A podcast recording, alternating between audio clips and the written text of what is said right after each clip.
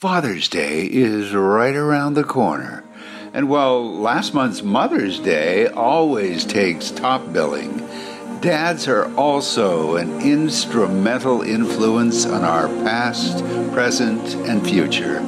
We carry them with us still, not only for what they did or didn't do, but also for what we said or didn't even dare to say to our dad. When my father passed away. Wish I could have told him in the living. All that to say, Dad, happy Father's Day.